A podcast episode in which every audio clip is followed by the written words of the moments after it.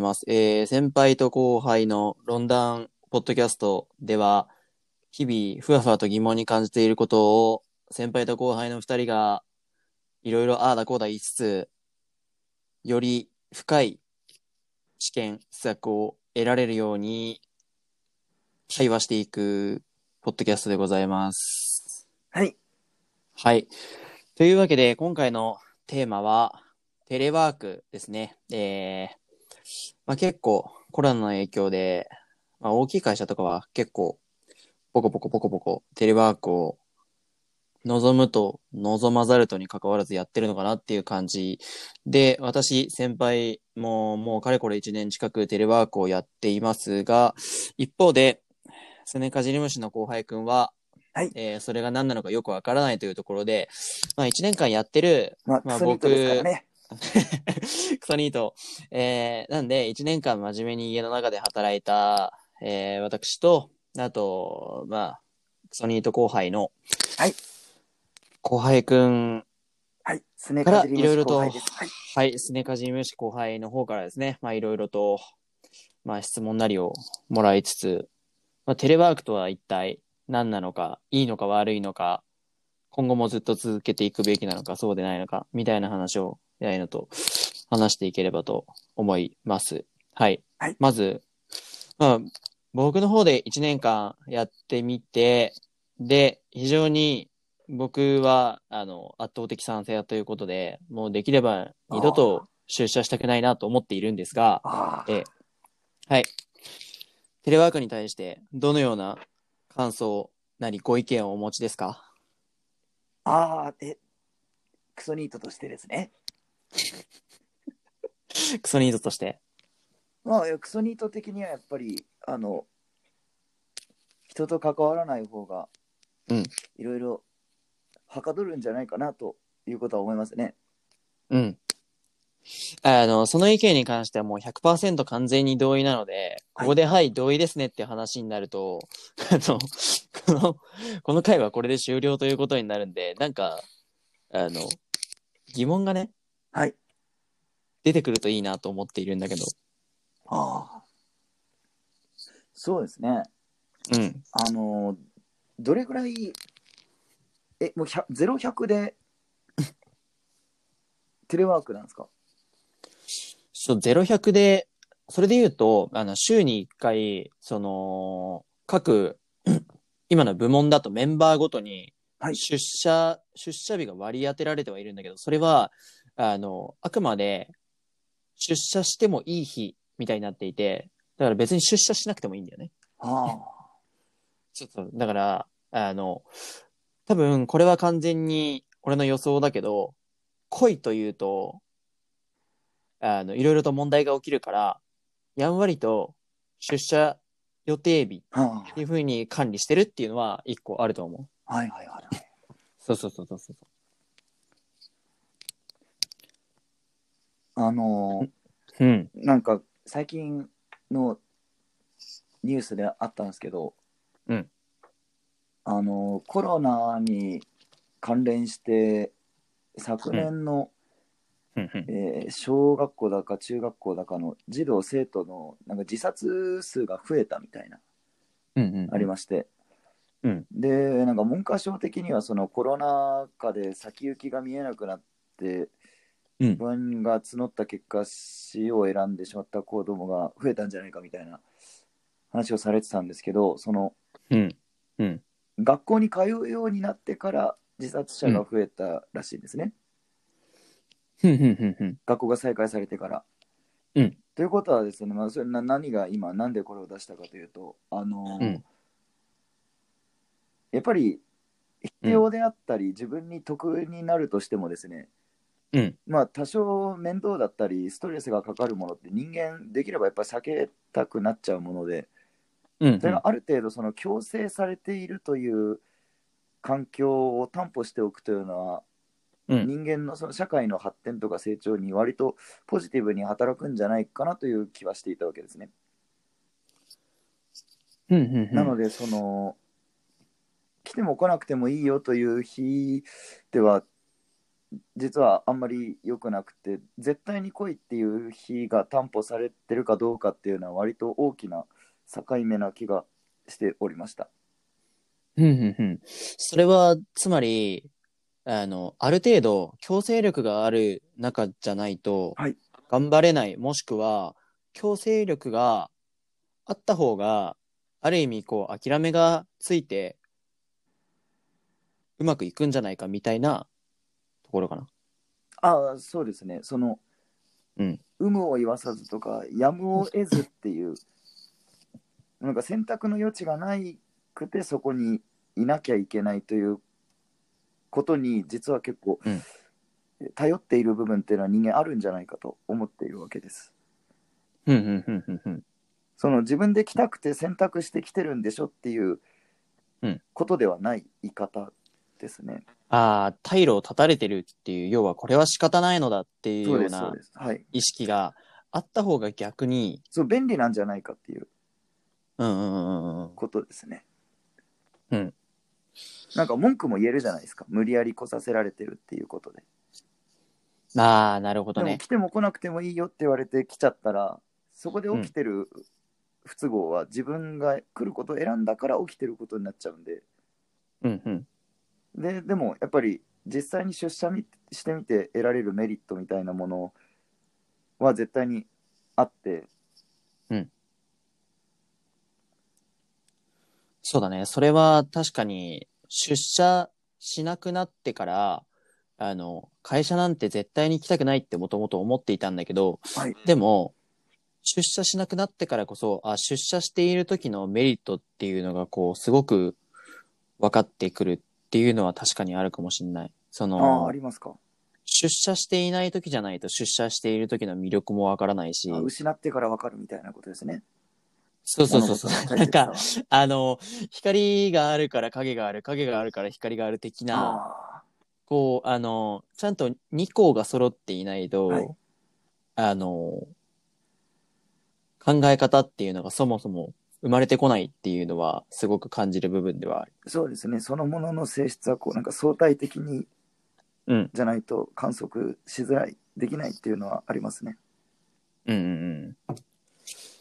あとは、その、さっき言ってた子供たちが、あれか、久しぶりに学校に行かなきゃいけなくなって、はいその途端に増えた割合が。ああ、ちょっとそこまでは。うん、でも、その、久しぶりに始まったっていうことが一つ要因になってる可能性はあると。ああ、えそれはあると思いますね。うんうんうん。だとすると、多分これに関してはちょっと思い当たる部分があって、あの、夏休みとか冬休みが終わって、はい。久しぶりに学校に行く時の、憂鬱さってあるじゃないですか。そうそうそう。あの、異常な機能重さみたいなはい。のは、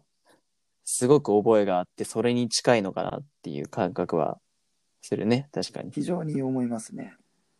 うんうんうんうんうん。そうだな。まあ多分あの、会社に関しても同じで、あの、年末年始にすごい、あの、長期の休暇をもらったんだけど、はいあの、どのぐらいかな ?10 日ぐらい休んだのかな、はいいやそれだと、まあ、あの、すぐに出社をしたわけじゃないんだけど、まあ、ただ単純にテレワークで年明けて仕事がスタートしたんだけど、テレワークですらちょっと、あの、久しぶりに仕事をするとなるとちょっときつい部分があったっていう。はい。うんうんうんうんだから、その学校っていうのはより、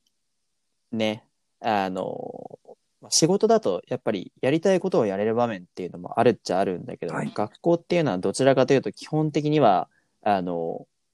流れてくるものを処理するに近いものだと、俺は思ってるんで、はいその分のしんどさみたいな、その、急になだれ込んでくる大量の義務みたいな、それに対するしんどさみたいなのが、子供たちの中にあったのかなっていう、はい。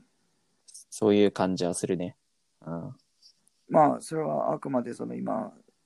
会社員のテレワークの掃除系として出したわけですけれども、うん。そそうだね。会社のテレワーク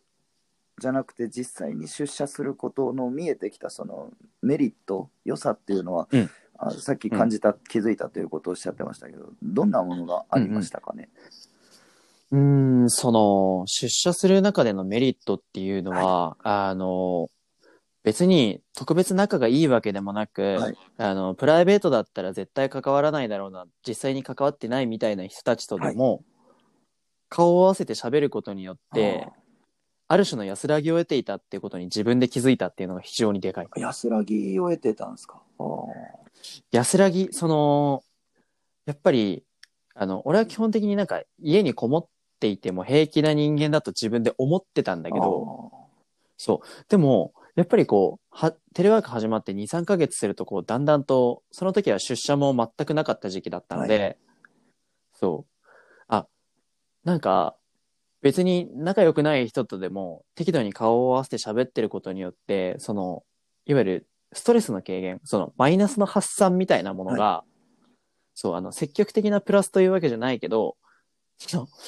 マイナスを削減するみたいなうん意味で非常に貢献度が高かったんだなっていうのはすごくそう思い当たっそれた。単純にこれが生身の人間と会って話すっていうことが良かったんですか、そうだね。生身の人間と会ってあのただ話すっていうことがまず一個うん。良かった点としてあって、はいはい。もう一個はその仕事って結構あの無限に疑問が出てくるあ部分が結構ある。はい。はいその単純に、あの、どうしたらいいかっていう相談もあるし、単純に、あの、知識。の問題で、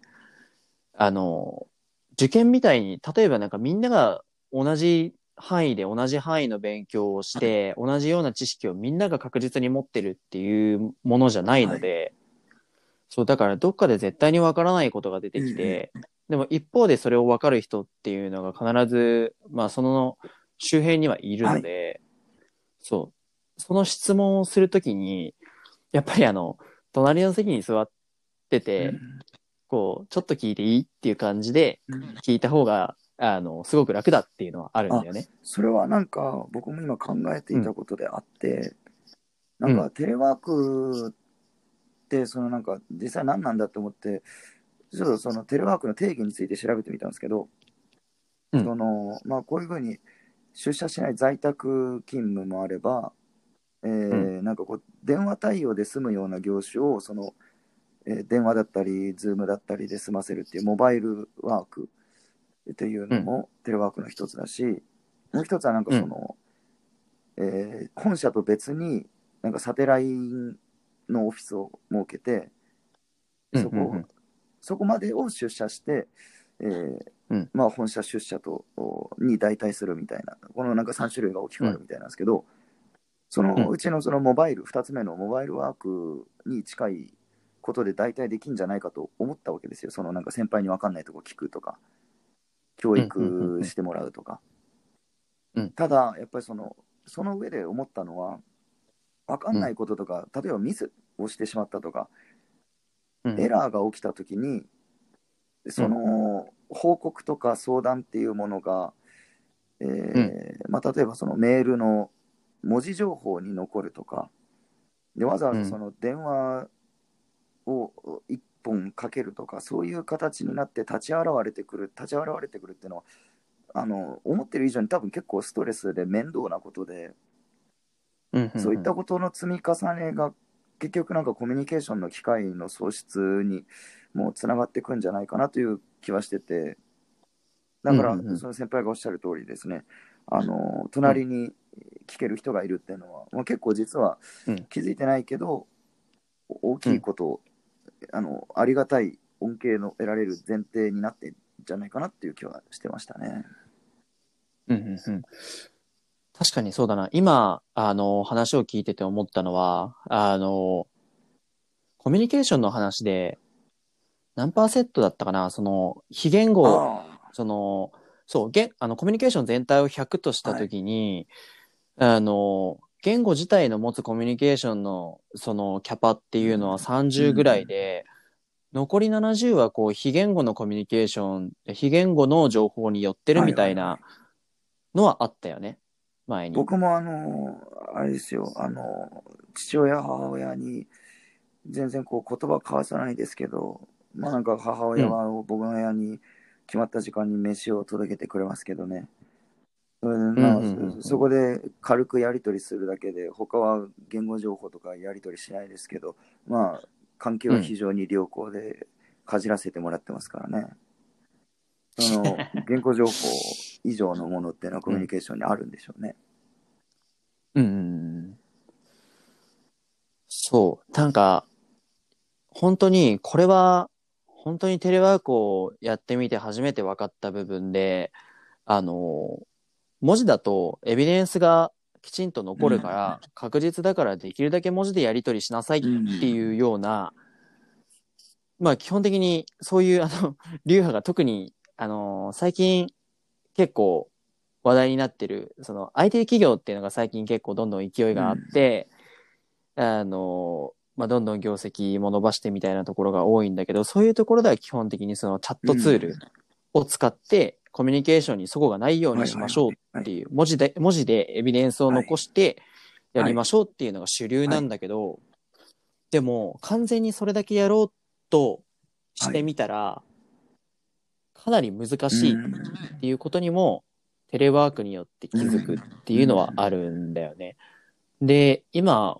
俺が働いてる中で、その、すごく、その会社の中でよく使う言葉で、あの、温度感っていう言葉があるんだよね。温度っていうとさ、これまさにこう、なんか生身の人間とすごく強く紐づく言葉だと思うんだけど、その温度感っていうのが、あの、メールだと結構わからない。そう。そうそうそうそう。だから本当に、あの、全部すごく、どちらかというと冷たい寄りに見,、はい見える。はいはいうん。だから、ただ、あの、こちらの資料をお送りいただきありがとうございました。はいはいはい引き続きよろしくお願いしますって書いてるだけなんだけど、なんとなく冷たく見えちゃう。はいはい全体的に。うん。だからそこは、やっぱり、非言語、対面コミュニケーションの強みみたいなところを日々感じる部分ではある。はい。うんうん。僕らのお仕事っていうのが僕らのって僕は仕事してないですけど僕らのその一般的なお仕事っていうのが意外とその厳密な仕事の仕事と報酬のやり取りだけじゃない部分で成り立ってる隙間っていうのが結構大きいっていうことなんですね。ううんうんうんうんそれはすごく思った。なんか、もっと機械的に処理されている、もしくは機械的に処理されるべきだと、俺はすごく思っていたんだけど、そう、どちらかというと、その、俺が前いた会社も今いる会社も、その、人間性みたいな人間的なものを重視しすぎる傾向にあるから、どっちかというとそれに対して縮小気味ではあったんだけど、でも、いざ、その、あの、冷たい、いわゆる冷たいコミュニケーションが中心になってきてからは、そう、そういう、あの、人間的なもの、はい。あの、言語以外に現れるものの重要性を、こうすごく強く認識するようになった。うん、多分これは、ひょっとしたら今は仕事の話、テレワークっていうところがテーマでやってるから、こういう考え方をしてるんだけど、でも、これはひょっとしたらその、さっき話題に出た学校とか、もうそれ以外の、そのちっちゃい社会においても同じかもしれないなっていうのは思ったけど、どう？普段、普段の生活はい。してて、こういう、いわゆる遠方に行っても作業ができますはいはい。みたいなのが、どんどんみんな確立してきて、それの影響みたいなのってあった？はあ。そうだな。まあ、やっぱ僕で言うと、まあ、うん。友達と飲みには行けなくなっちゃったんで、オンラインで、ズームでとかってことになりますけど、うん。うーん、まあやっぱり代替手段でしかないなという感はありますね。満足はやっぱできないですよね。うんうんそれはなんかまあ言語化するのがそれこそ難しいところですけど、うん、うん多分まあ温度感がない、伝わりにくいからというのもあるでしょうし、う、うん。そうだね。なんか、その、今聞いてて思ったのは、あの、仕事においては、そのテレワークっていうのは、俺がさっき話してた、その、温かいコミュニケーションと冷たいコミュニケーションをうまく使い分けてやっていきましょうって、それぞれにメリット、デメリットがあるからうまく使い分けていきましょうっていう話だったけど、今翻って、その、ただの、その、ただ楽しみだけのコミュニケーション、要はあの友達関係とか、家族とかっていうコミュニケーションにおいては、あの、テレ、テレなるものは、ただの代替手段でしかなくて、そうその、ただの会に位置するものでしかないよね。はい。そうそう、あの、使い分けるべきものというよりは、あの、そうするしかないから仕方なくやってんだよ、みたいな。っていうのはちょっと今思った。確かにそうか。うん。オンライン飲みって結構やっまあそこそこやってますね。うんうん。どう？楽しい。いや、やっぱり、あの、全く別物になっちゃってますね。あの、うんうんうん。まず会話のテンポ感が変わりますね。あうんうん会議式な、会議式になっちゃって、やっぱり同時に発言できるのは必ず一人。で、うんえー島が分立することもできない。で、うんえー今終わりました、どうぞみたいなこの渡し方で会話がこうバトン渡されて、まあ、成り立っていくみたいな感じで、うんううん。ん、うん。なんかやっぱりこの絶妙な合いの手を入れる隙間に何かを発言するみたいなことをもうまあラグがあったりとかもするし、あと音声かぶっちゃうと聞きにくいとかもあって、まあうん。不自由ですよね。うん。なんか、本当に、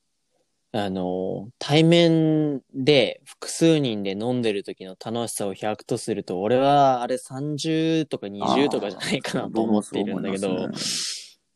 そうそう。なんか、今話してた通り、なんか、俺は、あの、カクカクしてる印象がある。カクカクしてて、なんか、あの、流れるようなコミュニケーションっていうのが、こう、分断されて、分断されて、こう、なんだろう、あの、すごい、こう、荒っぽい川の上を、四角い石がゴロゴロ転がっていってるみたいなうんイメージがある。そう。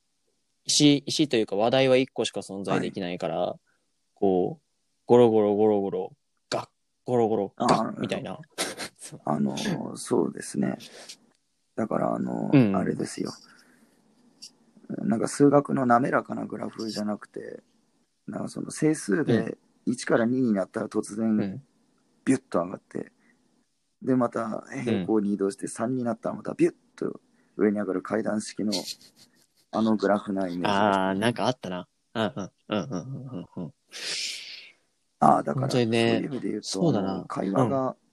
うん。アナログではなくてデジタルになっちゃうんですよね。滑らか、滑らかさうんうんが喪失されますね。うん。なんだろうな、そう考えると、こう、人間的なものってういうのは、まあ今の話題から考えるとすごい滑らかさを持つ性質のもの、まあ、常 常に滑らかではないとは思うけど、うん、なんかデジタルの方が冷たく、こうゴツゴツしていて、うん、生身の方がこう、滑らかなイメージがあるのかなっていうのははいちょっと思ったね。うん。だから今、結構いいことばっかり言ってますけど、例えばそれが先輩の職場がたまたまいい人に恵まれてるだけで、その、うん例えばなんかくだらないパワハラみたいな、そのなんか劣悪な環境に置かれた場合にテレワーク賛成みたいな、そうなんかその世の中恵まれたサラリーマンばっかりじゃないんだぞっていう声についてはどう思われますか？うん、というのは、もう一回整理してはいはいはい。もいい？うーん。劣悪な環境にいて、テレワークができない環境もあるっていう話。いや、えっと、職場に実際に、えー出社するっていうことの、その恩恵を先ずっとこう話してきたわけですけど、そんなものよりもやっぱり圧倒的に出社することのマイナスの方が大きくて、しあの在宅で、あそうまあ、テレワークの3つのうちの1つの在宅勤務にしたことのメリットの方が圧倒的にあるっていうケースもあるんじゃないかと思うわけですね。うんうんうん。そうだね。その、対面での、いわゆる出社する場合の環境がひどすぎるっていう、まあ、あの、コミュニケーションがあまりにも多いのか、それとも、あの、コミュニケーションの質が劣悪っていう場合には、テレワークの方が、あの、うまくまとまる可能性はあるなと思う。うん、そもそも、あの、ある意味で、そうだ、あの、感情、感情が流れる量が減るんだよね、うん仕事の中で。そうそう。だから、あの、やっぱり、こう、メールが無機質になる、冷たく感じるっていうのは、ある意味で、もともとなんかす、あの、すごい感情的になって対面だと言われていたものも、ある意味ではすっきりとするっていうことはあるかもしれない。うんうんうん。そうすると、あの、まあ、感情的にもともとマイナスであったものがこうゼロに近くなっていて、差分で見るとプラスになってるっていう、だからそういう対面コミュニケーションがめちゃくちゃになっちゃってるうんところでは、純粋にプラスになる可能性あるね。ま確かにあ、聞いといてあれなんですけど、僕、そんな、あの、なんかテレワークしないと仕事立ち行かないような環境なら、さっさと去った方がいいんじゃないかと思うんですよ。あのね、俺もそう思ってたけど、あえて一個もらった議題に対して考えてみたっていうところはある。こう、目の前に問題が現れたのを解いてみたっていうのは一つある。踏み台になってくださったということです。そう、あの、あー、いやいやいや。なんか、そうだね。なんか、うん、マジで会社って腐るほどはい。あるし、あの、すごく、まあ、これはちょっと議題からはそれるけど、あの、転職エージェントをきちっと使い倒せば、あの、いい職場っていうのは、見つけるのはすごく難しくはないかなって、はい簡単でもないけど、なので、そそういう時はね、元の値がマイナス200とかマイナス300とかなんだったら、あの、ガチャをして、例えばマイナス20とかマイナス30みたいなところに行ける可能性っていうのは全然高いかなっていう気はするんだよね。だから、まああれですよね、なんかあの、行きたくない学校、だから休み明け行きたくないなって思っちゃう学校とか、そのテレワークの方がいいよ、出社したくないよって思うような会社は、まあ、あの、ガチャで交換した方がうんいいぞということですね。それはテレワークのお効能云々の話以前の問題だということですね。うん。うん。もう、なんだろうな、今、その、いろんなところで人間の流動性っていうのが、そのちっちゃい社会のレベルからはい、グローバルまで、ものすごく流動性が高くなってる状態で、その、あの、しょうもないところにずっといる意味っていうのはどんどん薄れてきてるかなっていう感じはするので、うん、さすがにちょっと、あの、高校とかは出ないで、中卒とかでそのまんま行くってなると、まあ、例えば日本にずっといようって考えると結構しんどいかもしれないけど、うん。まあでも高校以上だと、まあ、柔軟性がより出てくるから、まあ、例えば別の高校に。行くとかね。大学もちょっと一旦やめて、もっと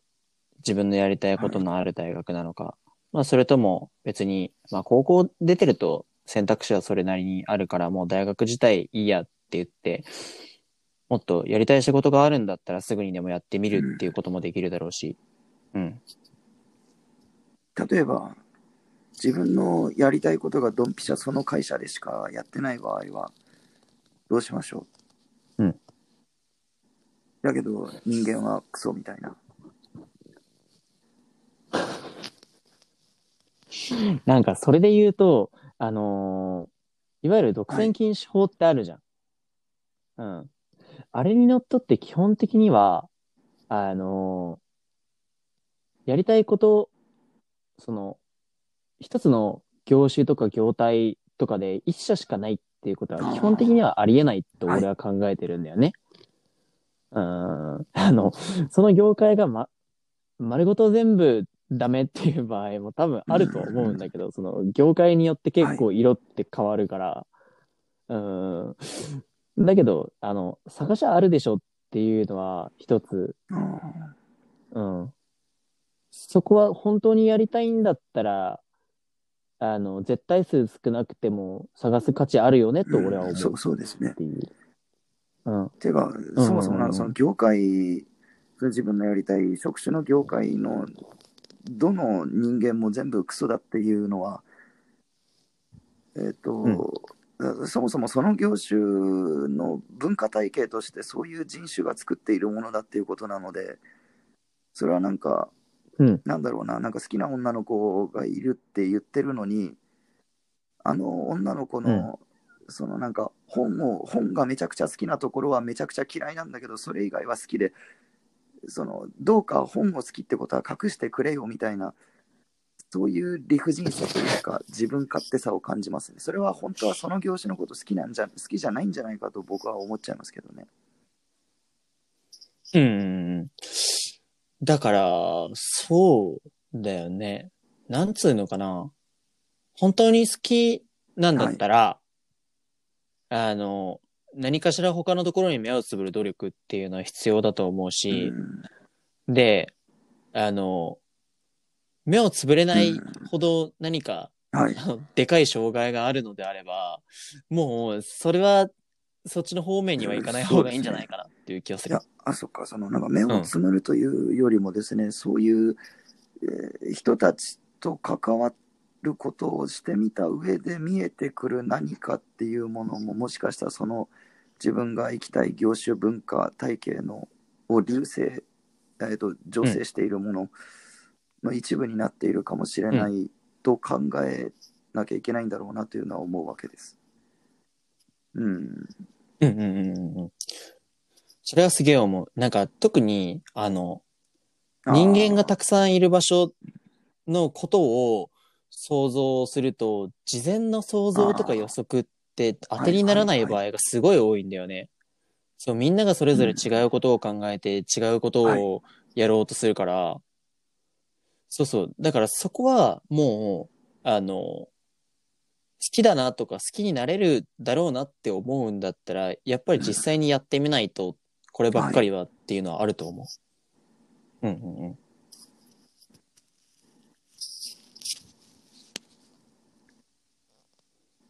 そうね。うんうん。まあ結構、途中から線路が切り替わって結構走っていったみたいな感じはあるけど、話題的に。うん。じゃあそろそろまとめに入るか。34はい、はい。分ぐらいになってるんで。で、まあ、いいとか悪いとかっていう話は置いといて、そのはい。テレワークっていうのは、テレワークの話題っていうのは、その対面コミュニケーションと非対面のコミュニケーション全般の話題っていうところに、こう、拡大解釈できるよねっていうところで、まあ学校の話っていうところにも、その、あれだね、久しぶりに学校行くときしんどいとか、久しぶりに出社行くときしん、あの、出社しなきゃいけないときしんどいとか。で、まあ対面コミュニケーションの重要性っていうのは、かえってその、テレワークによる非対面のコミュニケーション、いわゆる冷たいコミュニケーションによって、その冷たいコミュニケーションをみんいろんな人が経験したことによって、こう、かえって新しくいろんなその対面のコミュニケーションについてのメリット、デメリットみたいなのが分かってきたっはい。ていうのはあるね。これはいわゆる、なんだろう、義務寄りのコミュニケーションの話だと、まあ、それぞれ、あったかいコミュニケーションと冷たいコミュニケーションっていうのは、一長一短あるからうまく使い分けた方がいいよねっていう話にはい。なってたとはいいう理解でいいかな。うん。その一方で、いわゆるただの、なんだろう、義務じゃないコミュニケーション。ただ楽しむためだけにやってるようはないコミュニケーション。ええあの、友達と会う、後輩と会う、酒を飲んではい。バカな話をするっていうところにおいては、温かいコミュニケーションっていうのが、もうどう考えても、そいつが一番どう考えてもよくて、冷たいコミュニケーションっていうのは、文字通り冷たいコミュニケーションでしかなくて、そうするしかないから仕方なくやっているんだっていう位置づけになっているんじゃないかと思っている。うん。っていうのは今までの感じかな。うん。で、脱線して、その後は何を喋ったんだっけ？なんでこっち側に来たん脱線だっけ？してますか？脱線というか、ちょっと話題のあれが、職場の話かそうですね。業界とか。ああ、そうか。うんえーそう、やりたいことやりたくそうですないのからたいな話。のあそういや、うん。そう、だから先輩がずっとあのそのテレワークのいい部分ばっかり言ってたんで、悪い、ああ、そうだそうだ。あてか、ん？うん。そうか、だあ違う違うテ、テレワークじゃなくて出社することのいいことばっかり言ってたんで、出社出社するのが辛くて辛くてしょうがない、テレワーク万歳の人の気持ちはどうなのかなと思って聞いてみただけですね。うんうん。うんうん。テレワーク万歳で言うと、あの、基本的には俺も今でもテレワあークーはい。万歳なんだよね。あの、そう、今まで話してきた通り、その、テレワークすることによって、あの、すげえ死ぬほど嫌だった対面のコミュニケーションのうん。良さが、あの、明るみに出てきたっていうところで、さっきすごく強調して話してはしまったんだけど、あの、えそれは、ね。あの、別に小学生が、うん。今日台風で学校臨時休校になった万歳と同じ次元ですか？それとももう一周二周ぐらい回って総合的に考えた上でのテレワーク万歳なんですか？あそうだね、そう、総合的に判断して、1年間、あの、やってみて、あの、これは多分、あの、なんだろう、個人の性質によるものだと思う。は絶対ありますよね。あと職種にもよると思うんですね。うん。そうだね、うんやりやすさ、やりにくさっていうのはすごくある。と、まあ、人とか職種の相性は絶対ありますよねうんうんうん。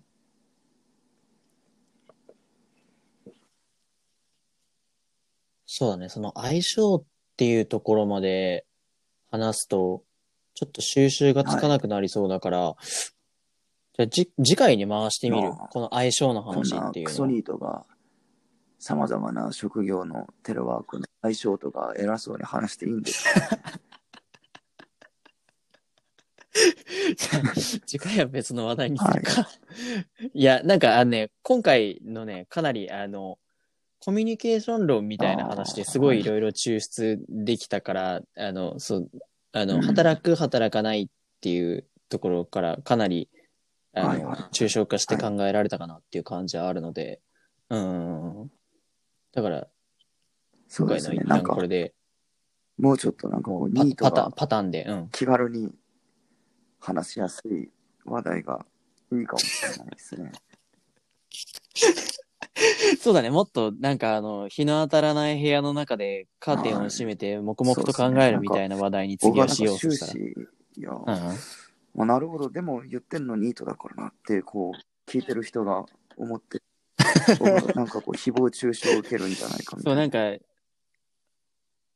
うん、なんかよくネットである、でもお前ニートじゃんみたいな、あのあ煽りが現実的にね、起こる可能性は非常になんだやっぱりあるなっていうのはあるんで繋がらないで部屋にいた方が幸せじゃないかって僕は思っちゃいますね、そういうことになるとね。